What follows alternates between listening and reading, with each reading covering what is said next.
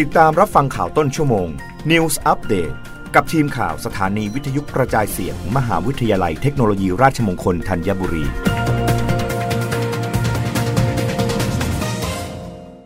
รับฟังข่าวต้นชั่วโมงโดยทีมข่าววิทยุราชมงคลธัญบุรีค่ะ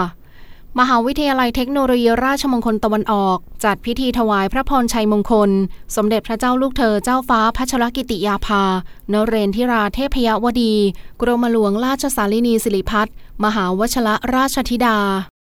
วันอังคารที่20ธันวาคมพุทธศักราช2565รองศาสตราจารย์ดร.ฤกษ์ชัยฟูประทีปสิริรักษาราชการแทนอธิการบดีพร้อมด้วยคณะผู้บริหารคณาจารย์บุคลากรและนักศึกษา4เขตพื้นที่ทุกสังกัดของมหาวิทยาลัยเทคโนโลยีราชมงคลตะวันออกร่วมถวายพระพรชัยมงคลสมเด็จพระเจ้าลูกเธอเจ้าฟ้าพัชรกิติยาภานเรนทิราเทพยวดี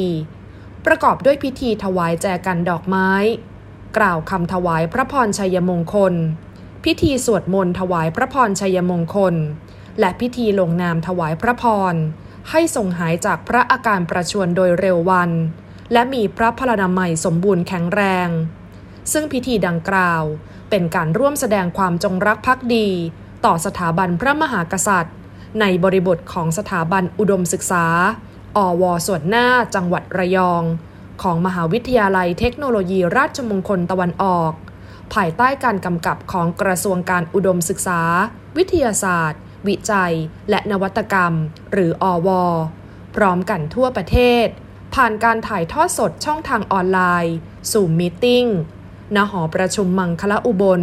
อาคารสรรพวิทย์บริการมหาวิทยาลัยเทคโนโลยีราชมงคลตะวันออกเขตพื้นที่บางพระจังหวัดชลบุรี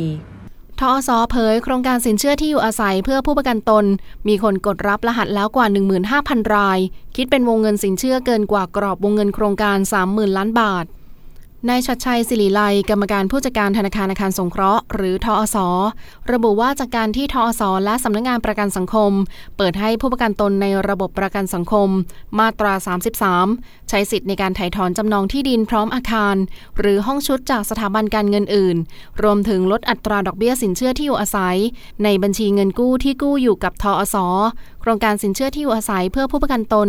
ปรากฏว่ามีผู้ประกันตนกดรับรหัสแล้วกว่า 15,000 รายคิดเป็นวงเงินสินเชื่อเกินกว่ากรอบวงเงินโครงการ 30,000 ล้านบาทและมีผู้ประกันตนยื่นกู้กับทอส.แล้ว 88 ราย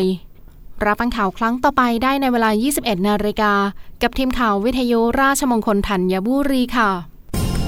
รับฟังข่าวต้นชั่วโมง News Update ครั้งต่อไปกับทีมข่าวสถานีวิทยุกระจายเสียงมหาวิทยาลัยเทคโนโลยีราชมงคลธัญบุรี